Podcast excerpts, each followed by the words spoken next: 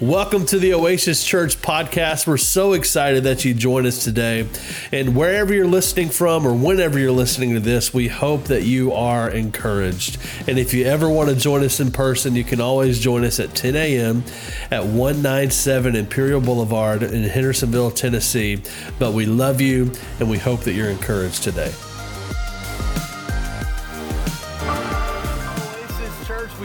Doing great today. Stephanie and I and the family, we're not here today. Uh, I'm actually preaching right now at my friend's church in South Carolina, but we did not want to leave you empty handed today. Today, you have an amazing treat. Uh, we're, we're going away on vacation, but Reeves Wilder is here ready to bring a word to you. But before he gets up, I just want to take a second and let you guys know what Reeves and Jen have meant to us over the years. Uh, we actually started our churches together, and we've been on this journey together literally from day one. And uh, they have become, Reeves and Jen have become some of our very best friends in the world. I, I cannot imagine doing this without them in our lives. Uh, they have, like, we've called them on days that we've wanted to give up, that we've wanted to quit, and that we just want to complain and get stuff off our chest, all this stuff. They've listened to us every single time. And you know what they always do? They always remind us of what God's called us to do. They always call us up to our potential. Uh, they always love us. They encourage us, and they are there. They've been there for us every step of the way. It is no doubt that Oasis Church wouldn't be what it is today without G- Reeves and Jen uh, in our corner. And so we honor you today, Reeves. Thank you for being such a great friend. Thank you for being an amazing pastor. Thank you for encouraging us. Thank you for answering the phone even when you probably didn't want to. Thank you, thank you, thank you, man. I love you.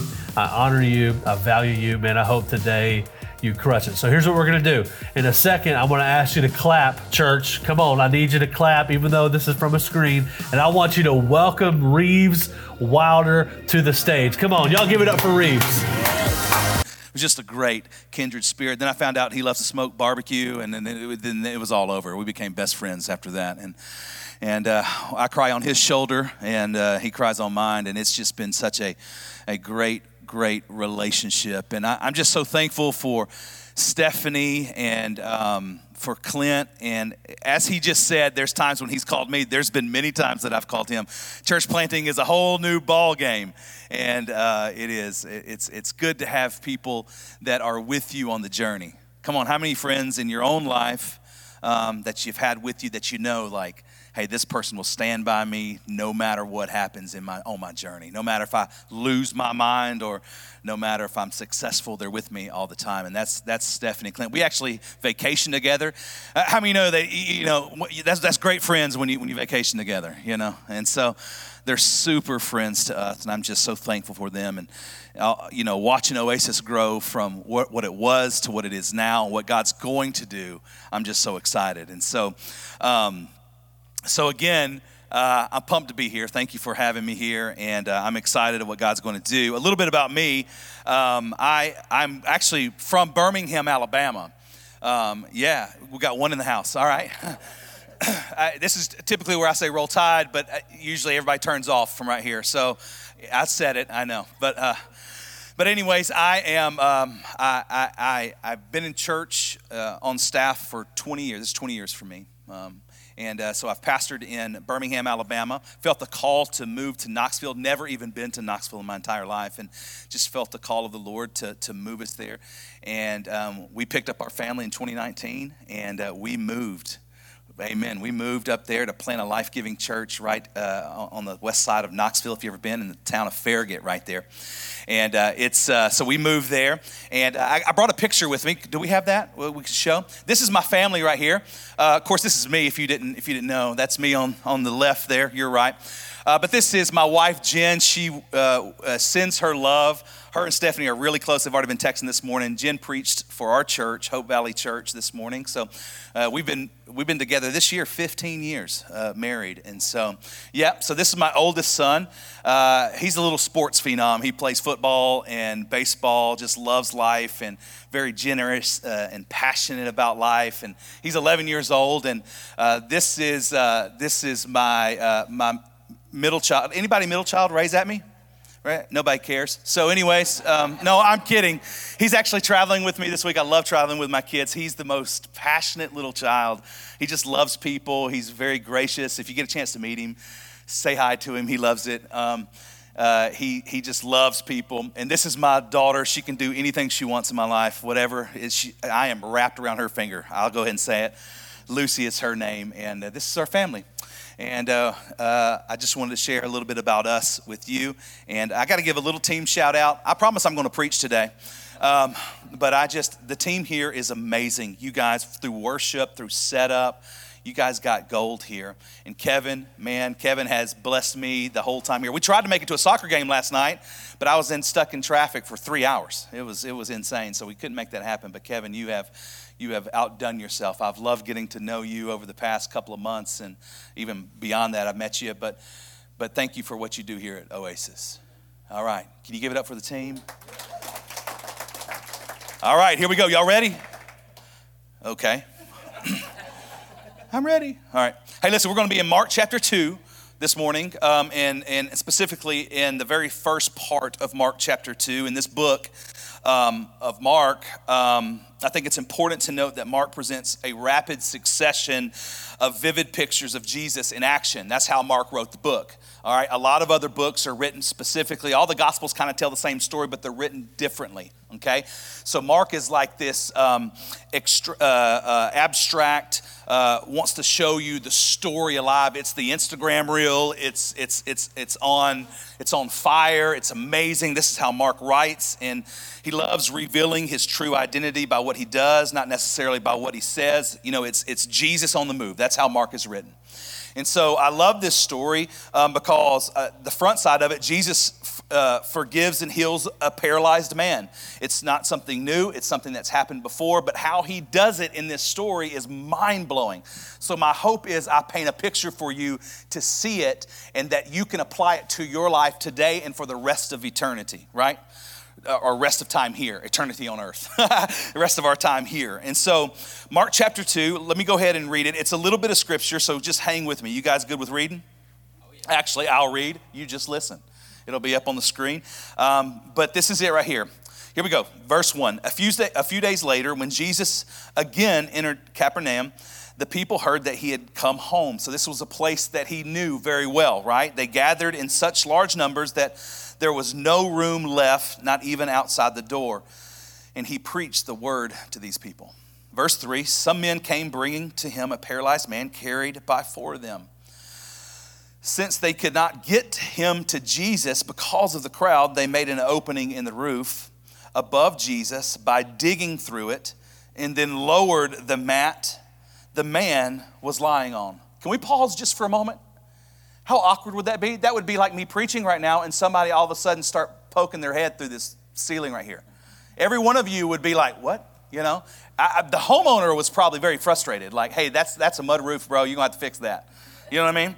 So I can't even imagine what that feels like. So let's move on. Verse 5, it says, When Jesus saw their faith, I think it's important to know that he saw it first before he did anything.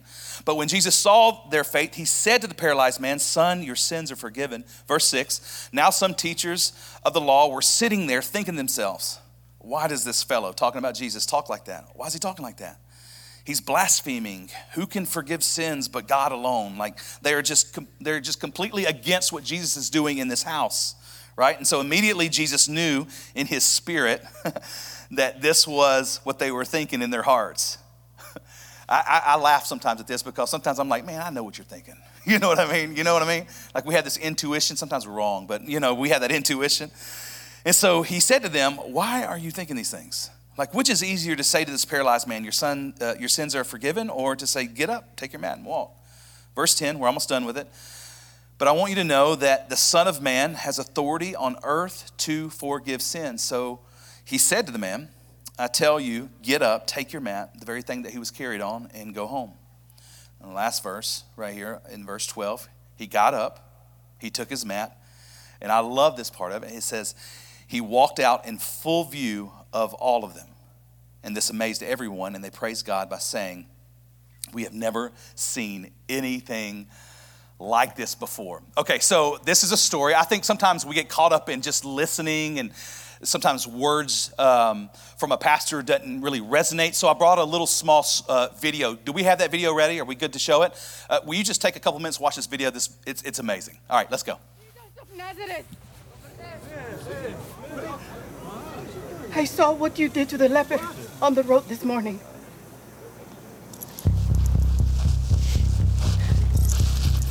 My friend has been paralyzed since childhood.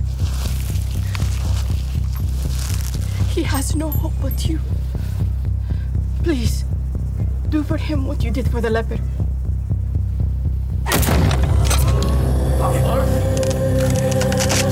That's a rope. Put it back, man.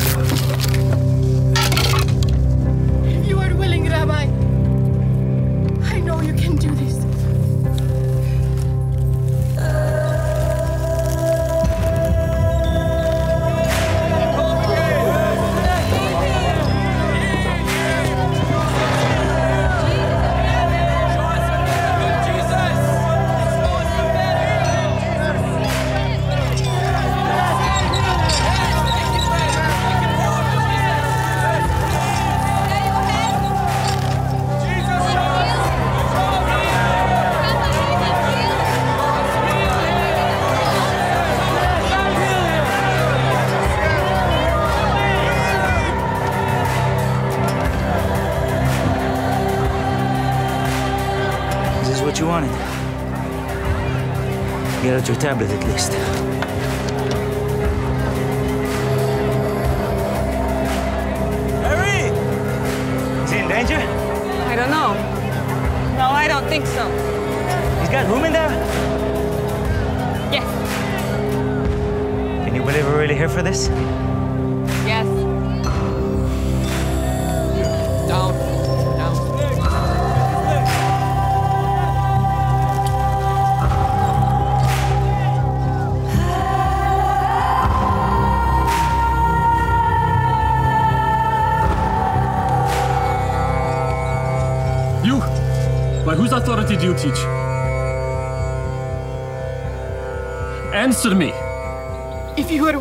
Rabbi, you know you can.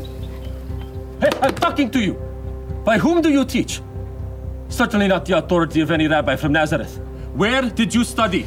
Your faith is beautiful.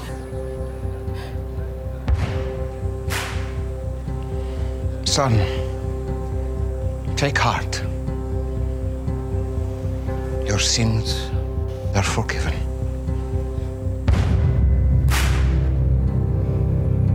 Who is this who speaks blasphemies? Who can forgive sins but God alone? Right. But I ask you, which is easier to say? Your sins are forgiven, or rise up and walk? It's easy to say anything, no? But to show you, and so that you may know that the Son of Man has the authority on earth to forgive sins.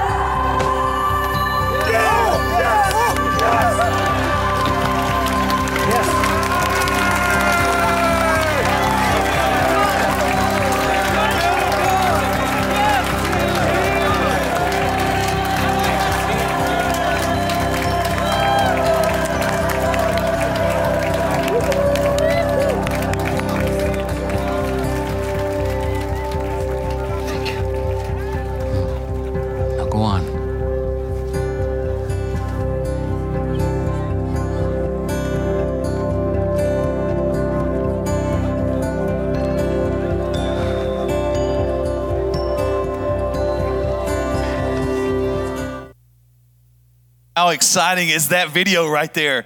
I mean, it makes you want to take on hell with a water pistol, does it not? I mean, this, there's so much conflict in this beautiful story that it's mind blowing. And uh, my hope was not just to show a video so I didn't have to speak more, that I could bring it to life for you during this season of your life. Because I think there's some uh, important things that we can learn from here. If I had a title for today, it would be called Authorized Break In. So if you're taking notes, that's what it would be called. Um, there's a couple of interesting points throughout this story that I feel like that we can apply to our lives. And I want to point them out to you. I think there's a lot of things that we can gather from it, obviously. And I, what I love about the Bible, that it's living, breathing, and active within us. So sometimes when you read a story, it applies to you in that moment. And then later on, it applies to you in a different way. That's, that's the beauty of the stories in the Bible.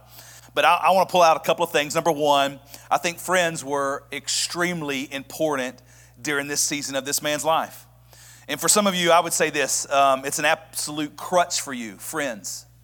Um, you have acquaintances, you have people that you connect with at work, say hi, walking down the hallway. You have people around you, but no one really close to you, right? And so oftentimes I feel like we walk through life at a distance with friends. You got to have people that are close to you. And can I just um, release some pressure for you today? Um, uh, for some of you, all friends don't have to be best friends. There are seasons that friends are in your life. There are times when friends are great. There are some friends you just need to laugh with, and that's it. There's some friends that you can go vacation on and you can cry on their shoulder, like me and Clint do often.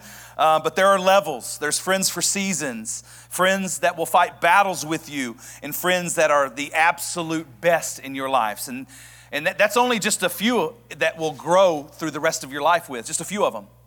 And these friends are friends that you don't have to be anything else but yourself with. Come on, do any of you have these types of friends? I'm talking about friends that you can laugh, you can literally cry, you can literally say things that other people would be offended, but they have your back. You need friends like that in your life.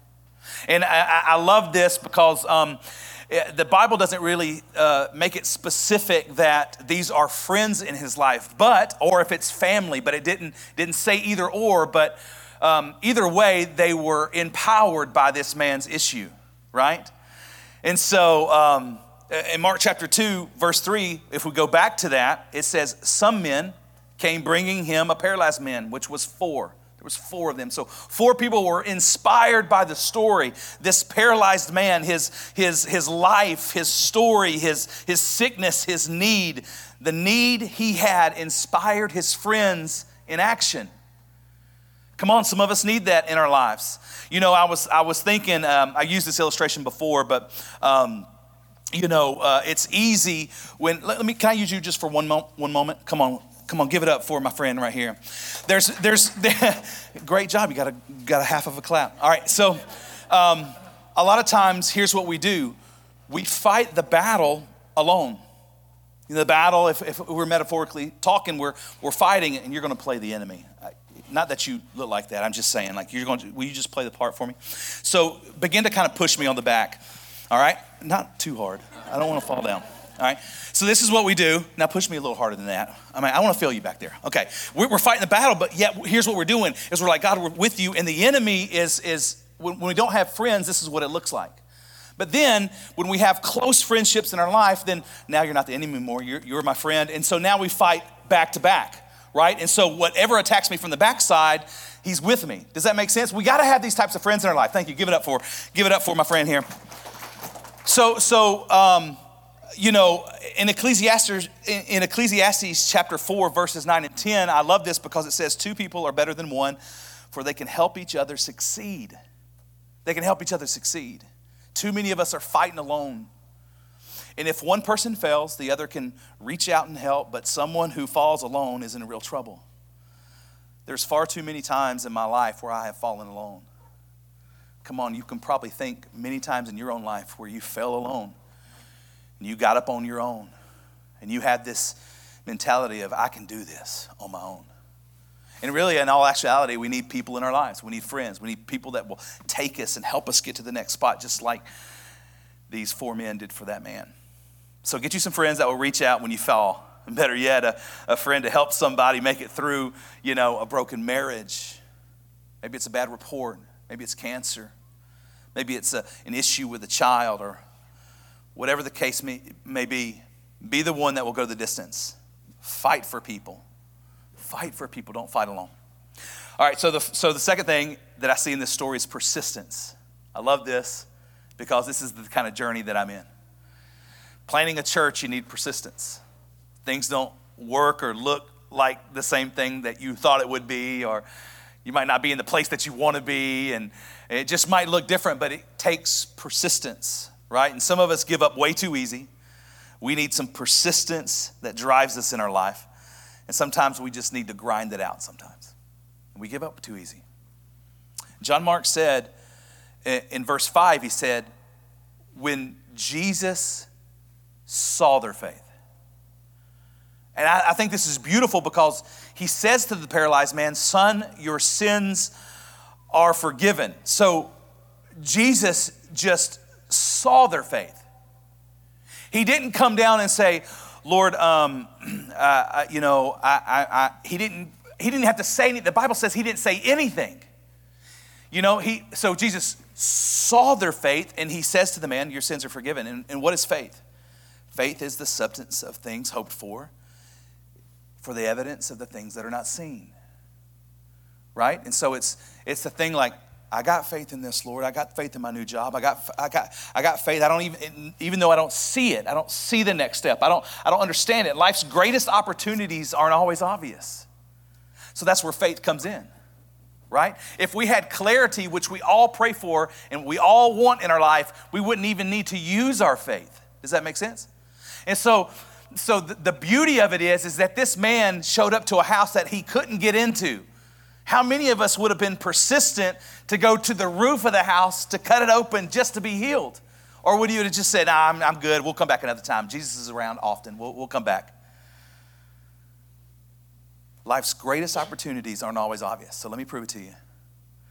I love, I love to hunt deer hunt specifically. I turkey hunt and deer hunt, and I'm getting my sons involved, which I feel very manly doing. They got their own guns, and it's amazing. And, and so we own some property that we hunt on, and um, I, I, travel to hunt sometimes. And I just, I just love to hunt. I spend a lot of my time. It's, it's my downtime. You guys have downtime that you guys do. This is my downtime. I've wrote a lot of sermons in tree stands and and um, I'm very proficient when I hunt. You know, I, I love hunting morning time. It's my favorite. And uh, so I, I, get into my stand typically when it's dark outside. And, you know, I'll walk in. And, and I remember this specific hunt one time. I was on the hunt for this, this big deer. He's a buck. We call him bucks.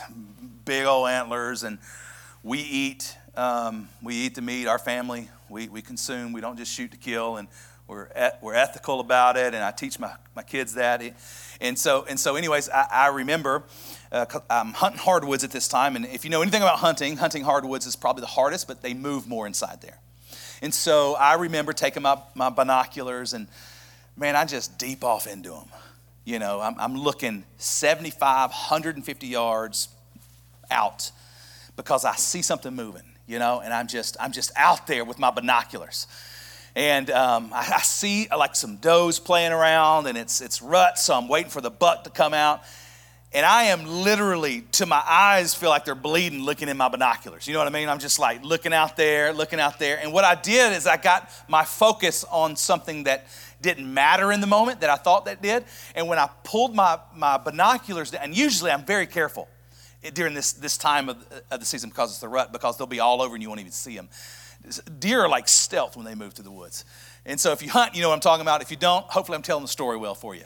And so, so I pull my binoculars down, and just this movement right here, I spooked the one that I was going for. Y'all, he was 20 yards away. I could have jumped on top of him and wrangled him to the ground. But as soon as I moved my binoculars like this right here, it spooked him and he took off. And before I could get my gun up, he was gone. And the Lord spoke to me. The Lord spoke to me during this season.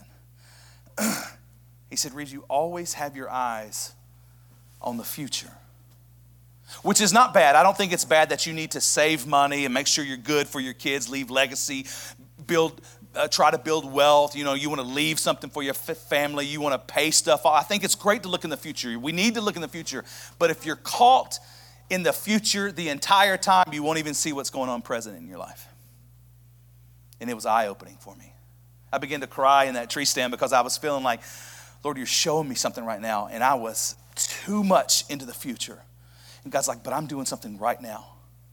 You know, the Bible talks about like, you don't even know what the future holds for you. Your, your, your days are like a blade of grass. And so, faith, again, is something you can see in response to hope you can't. Right? Doesn't that sound crazy? Lord, I need faith. I need to work through this. And the most obvious thing to do for Jesus is just heal the man, which he does, which is a beautiful story. He just heals the man, which that's exactly what he did, but it wasn't the first response. His first response was to tell him, Because of your persistence to get to me, your sins are forgiven. There's a difference. A lot of times we walk up to Jesus or we go to church or we look in a certain area and say, God, I need to be healed. I don't want to be in this anymore. I don't want to do this. But don't realize the persistence that it takes you to get here. You know what I mean? God, I don't want to deal. None of us want to deal with the hardships. Does that make sense? And so it's because of the persistence that I see you, your sins are forgiven. so let me ask you this question What do you do when God bypasses what you want to give you what you need? I'm learning this lesson in my life right now, even 20 years of ministry. The man wanted to be healed. His friends wanted um, him to be healed. What if they got to the house just to say, you know, this is crazy. Y'all, there's too many people here. Jesus is in town. He's often here. Let's turn around. We can't even get into the door. We can't even see Jesus. Let's just move on. What if that was the process? What if, what, what, how many miracles have been wasted just because we simply won't be persistent in our life? I challenge myself consistently because I've, I've walked through some, some issues in my own life where I feel like I, I need God to, to make something happen now. You know what I mean? But, it, but, it, but, but he's, he's saying, but I need you to be persistent. And so I keep walking it out. And you know what I mean? And so, so it's like in my mind, I'm like, Lord, do you even hear me? But Jesus said, before I do something for you, I want to do something in you. We always want the thing. I get it. We live in a microwave world, do we not? We can talk to people all across the planet in just a minute. You know, Chick fil A, get your order out in 2.1 seconds. You know, McDonald's a little longer. but we can get anything anytime we want. I get my grocery. I haven't been to the grocery store in can tell you, I get them delivered to my house. It's ridiculous. I live that life. I'm just in a busy season of my life and it works. Don't judge me. right? But we, we live in this fast paced world where we want things. And what it does is it builds it in our mind, especially when we watch other people's highlight reels on Instagram and Facebook. Some of you don't do that, it's fine. But, but for those that you do, it's easy to see what other people have. Can you just take a moment and back up and say to yourself, that's not even real life? It's their highlight reel. nope, they're going to show you the best. You know what I mean? So, so it's easy for us to feel like God. I, I don't. I don't. Do you even notice me? Do you even see me? Do you even? Do you? Do you? I, I don't even feel you. And he's like, listen, I, I want to do something before I do it for you. I want to do something in you because something needs to change in you. And, and if not, you'll keep doing the same thing over and over and over. Right? So, so you need friends. You need to have persistence and you need peace in the process. This is huge. You got to have peace. Sometimes the process looks daunting, it looks difficult, it looks tough. Sometimes we don't want to do the process part of our miracle. You know, when, um, when Jesus heals the man that was uh, at the pool of Bethesda, um, he had been laying, the Bible says he'd been laying there for 38 years he goes to these five little porches, and theologically, they're, they're all sick people, and he's laying there 38 years, and he's looking at the pool where everybody's getting healed. But the angel, it says the angel comes and he stirs the water, and, and, and a person gets healed, and, uh, and it happens, but you got to get in the pool. And he's like, I, you know, he told Jesus, I, I can't get in the pool. He gives excuses. I can't get down there. Nobody will take me. Nobody will take me. But it, the point of my story is, is that the man was looking at the right place. He was looking at the, where the miracle would come from. Like we would always, we would think, hey, if I call my pastor here, or if I come to church and I sing a certain way and I, and I pray a certain way, the miracle's going to come from this direction. But what I love about that story is that Jesus comes from behind him, the Bible says. He wouldn't even look in that direction. And he says, Do you want to be healed? Would you think the man would have said, Absolutely, 38 years. But he gives him two excuses. Uh, I, granted, he didn't know who Jesus was, but he says, I, I, I, Nobody will take me. No, nobody will let me down there. I, I can't move. And he asks him again, But do you want to be made well? He says, Yeah. He says, Well, take up your mat and walk. The guy gets up and walks off. And it's the beauty of the story. I, I get that the process looks daunting. I've walked through it myself, some hard, hard times. You know, when you go back to Mark chapter 2, uh, starting in verse 5, it says, When Jesus saw, when he saw their faith, he said to the paralyzed man, Son, your sins are forgiven. Now, some teachers were there, they were crazy. It's like, You can't do that. Why does this fellow, why does Jesus talk like that? He's blaspheming. Who forgives sins but God alone? Right? And this is what's crazy. In, in verse 8, it's probably not on your screen, but in verse 8 it says, Immediately Jesus knew in his spirit that this was what they were thinking in their hearts. And he said to them, Why are you thinking this? Why are you, why are you, I've already healed people. Like, why are you thinking this way? Which is easier to say the paralyzed man, Your sins are forgiven, or say, Get up and take your mat and walk? But I want you to know that the Son of Man has the authority on earth to forgive sins. And he goes on to say um, to the man, I tell you, take up your mat. And he got up and he walked in front of his people. So his friends, hear me out, got his sins forgiven, but his haters got him healed. His sins weren't the, the uh, Jesus, phys- hear me out, Jesus physically healed him, but because of his friends' persistence to get him to the place Jesus says, because of your faith, your sins are forgiven. He didn't say, because of your faith, now you're healed. That's what we all want. He says, because of your faith, your sins are forgiven. The man didn't even know who Jesus was, he just knew that he could heal. Are you following the story? Is this making sense to you? And so, and so, um, his haters, because at this point, Jesus is back and forth with the Pharisees, and the man's laying between them. Could you imagine that, that scenario? Like you're like, hey, I'm just here to be healed. And now they're arguing back and forth. You know what I mean? And he's like, hey, look, what's easier? He's telling the guy, and the guy's, you know, like, hey, just heal me. I'll get up, I promise. you know, and so so his haters got him healed. So so the back and forth were, watch this. Jesus was like, watch this. You're healed. Get up and walk. Take your mat. Take the thing that you came in here carrying. And I think it's a metaphor for us. How many of you have come into this house of worship carrying some stuff in your life that you're ready to get rid of? It's time. So before he was actually healed, there was opposition. Let me ask you this Has anyone ever given up on you in your walk, in your life, walked away from you? You know, these religious men had no sympathy for this man at all. Had no sympathy. There's times in my life that I thank God for the opposition. I didn't want it. I didn't want the opposition, but what it did for me is teach me to be great in my season. I've walked through a mental breakdown just recently, and I'm being very vulnerable with you. I'm a very compartmentalized guy. I do well, you know, I live life well, but I hit a season that I've never hit before. And it was hard for me. And um, I didn't know how to I didn't know how to work through it. I didn't. And so I wanted to just say, God, get me out of this situation the whole time. I'm trying to work through it with my family and work through it with where we're at. And I'm just, I'm just emotionally crying all the time. I'm numb to life. Like anybody ever been there? Like you're just like, I don't know. And, and as a man, you just want to say, I'm good, I'm good, I'm good, I'm good. But I'm thankful for the opposition, Kevin, because if I did not walk that, I wouldn't know how to speak to it. And that's all miracles are in your life. That's all issues are. When you walk through something now, you have a testimony that you get to share. That's why it's so important on the same line the, the, the blood of the Lamb and the word of my testimony, or uh, the word of your testimony will change people's life. That's all in one sentence. the word, the, the blood of the Lamb, and your testimony. God in your life and what He's done for you. That's all it is. That's what will change people's life. It doesn't have to be some man up on a stage. You can share about your story, your mental breakdown, your problem, your thing. And that's what will change people's lives.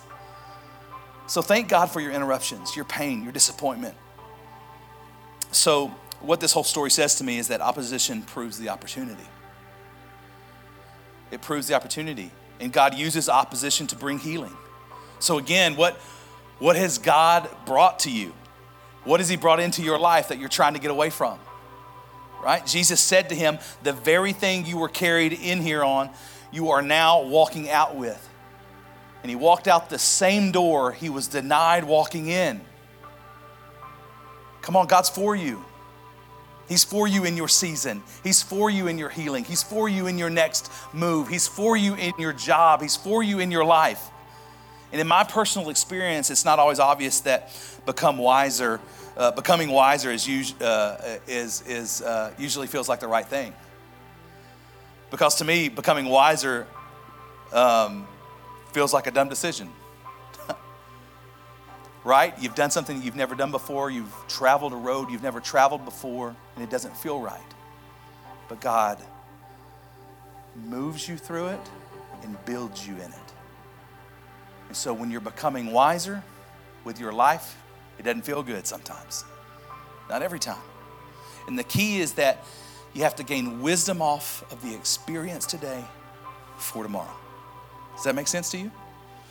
And so, um, which brings me to my next point, and I have 34 more, and then we'll be done. Um, who likes to gamble? Raise your hand. No, I'm just kidding. there's, uh, there's this amazing story. Uh, I, got, I, got, one more video I want to show to you, but there's, um, if you watched the Kentucky Derby this year, it blew my mind. Okay, the Kentucky Derby is, if you don't know what that is, that's horse racing, and a lot of people gamble a lot of money on horse racing. And uh, there were um, there was a clear winner that was probably going to win the race, and his, his name was Epicenter. And Epicenter was bred to run. All these horses are bred to run. They're millions of dollars um, to, to, even get these horses. And, and so, um, what I love about this story is um, that Epicenter was uh, way out in front, clear winner. He's going to win. He was favored to win. It was going to be amazing for all the people that put the money on it and all of that stuff for them. And but that wasn't the story. There was this other horse um, called First Strike, I believe. Was it First Strike? Rich Strike. It was Rich Strike. And so Rich Strike. Um, heck, let me just show you the video, and then then we'll talk about it. Let's let's let's watch this video quarters in 1 minute 10 and 4 fifth seconds. And now Epicenter comes splitting horses and is moving up quickly as Crown Pride takes the lead around the far turn. It is Crown Pride battling with Messier. They're stride for stride. Epicenter and Zozos in behind them. Cyberknife swings up to the outside. Zandon gets the rail run and they're into the stretch.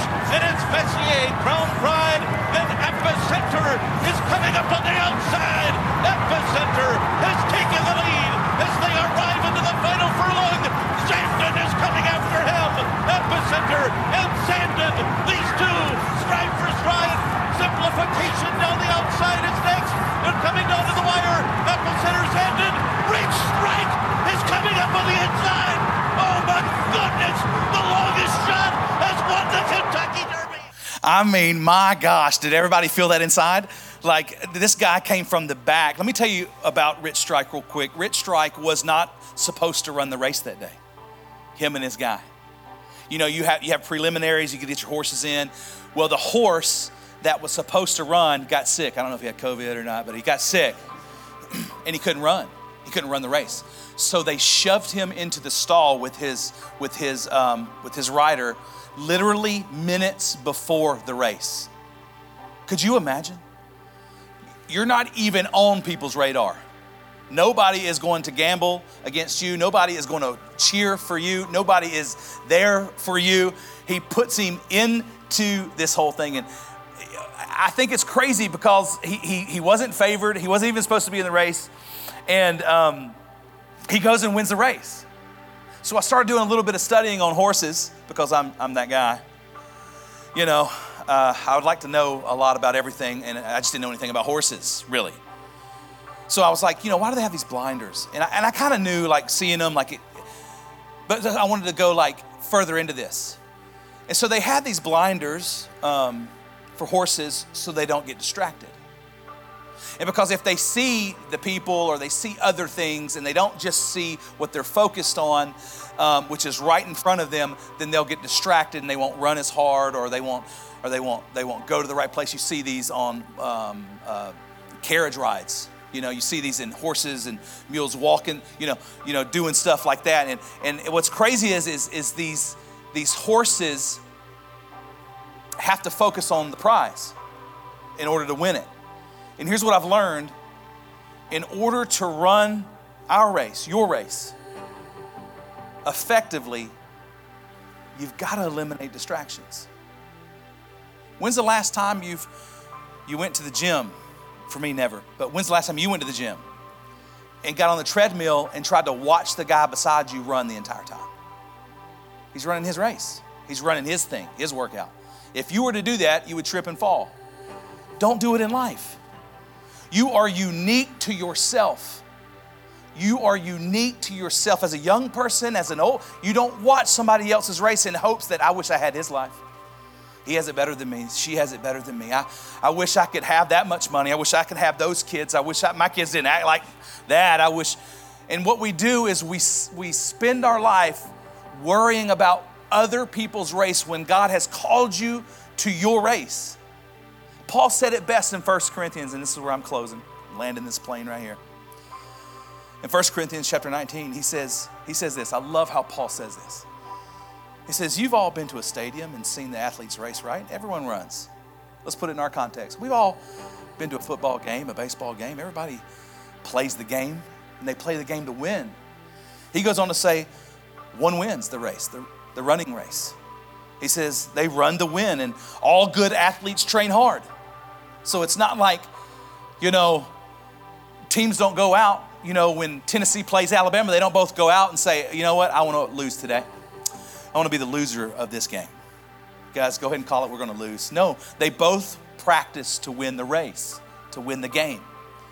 Right? And he said, Paul goes on to say, here's the deal though. They do it for a gold medal that tarnishes and fades. But you, you on the other hand, you're after one that's gold eternally.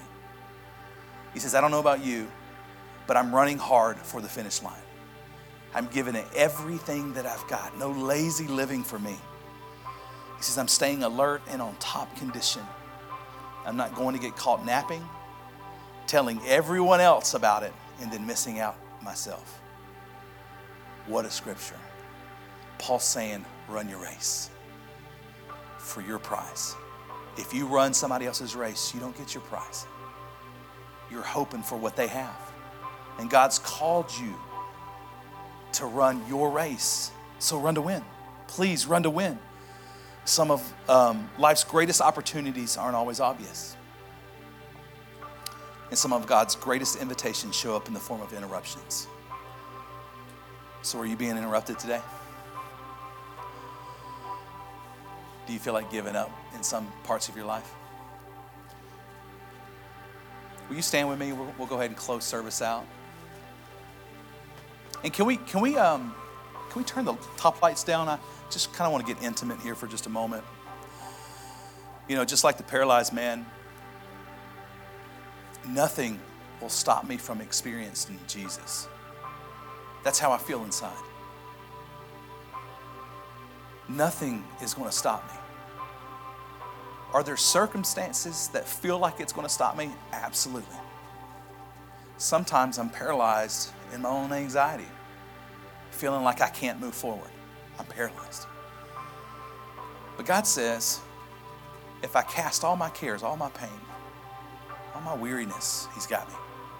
But it only, He's only got me if I cast it on Him, if we're in relationship and we're communicating. So are you, are you paralyzed today? in your own walk? In your own faith? Are you in a space where you feel like you can't get out of it? Do you have friends around you that can help carry the weight? These are huge. This is a story that just breathes life into me. Because I want to be the man that gets healed. I want to live persistence life. I want to have friends that will go the distance with me, which means I got to be a friend that go the distance with somebody else. I want to see other people healed. I want to see because of their persistence. You've been running this race so long. I mean, I'm cheering you on. You're doing such a great job. You're a pillar in faith. And I'm going to see a miracle happen in your life because of your persistence. I feel like some of us in this room are like this.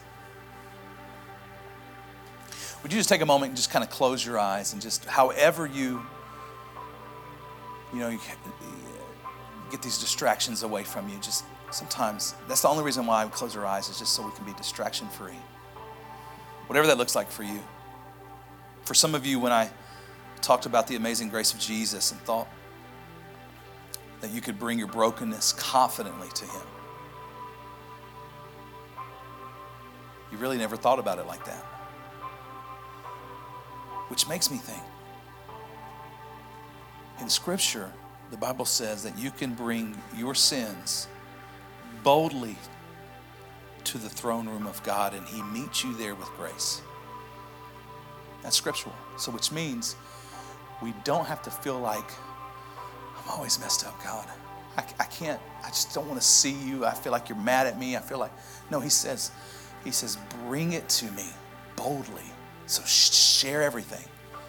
And I'm going to meet you here with grace because you did so.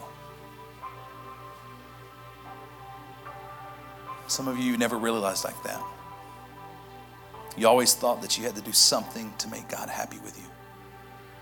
Never realizing that His grace is available for you in that way. Never realizing that the Father has this extravagant love for you, like the paralyzed man that they lowered down. Like He had this extravagant love. He saw his, th- these people's faith, and, and because of that, the man was healed. And some of you need a new beginning, you need a fresh start.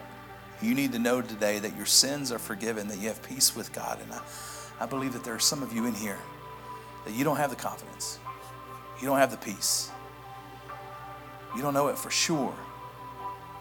And the Lord's like, I've got you. So, in just a moment, we're going to pray together as a church, and I, I want to give you an opportunity to have that peace and confidence, to know that your sins are forgiven. But if you're in this room or you're watching this online later on, and you say, I need to learn how to be a better friend, I need some persistence in my life. I need to know that there is true peace in the process with all eyes closed. Would you raise your hand and say, That's me? Come on, hands going up. Hands going up. This is, this is not for me at all. This is for you. So if you're having struggles in your own life and you need those things, what all you need to do is just to have this connection with the Father right now.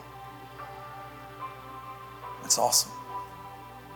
The Bible says that if you confess with your mouth that Jesus is Lord, in other words, if you say, God, I'm putting you at the center of my life, and you believe in your heart that God has raised Jesus from the dead, then you'll be saved. That's what the scripture says. Today, I want to give everybody the opportunity to have a fresh start in life. And I want you to know that I'm praying. I'm praying with. And so I'm going to count in just a moment. There's no rhyme or reason for me counting other than just a point of contact. I want to ask you to shoot up your hand high enough long for me to see it. No one's going to come to you. We wouldn't dare do that. Point you out. We wouldn't embarrass you for the world. But if that's you today, on the count of three, would you just shoot up your hand? One, two, three. I need Jesus for the first time in my life. Come on, awesome. We're filled. Can we just speak this together? Um, can you repeat this after me? Jesus, come on, Jesus, I need you in my life. God, forgive me of all my sin. I believe you did die on that cross for me. As I look for healing, I'll find you. Today, I make you my Lord and Savior. God, thank you for this life. In Jesus' name. Come on, everybody said, Amen. Amen.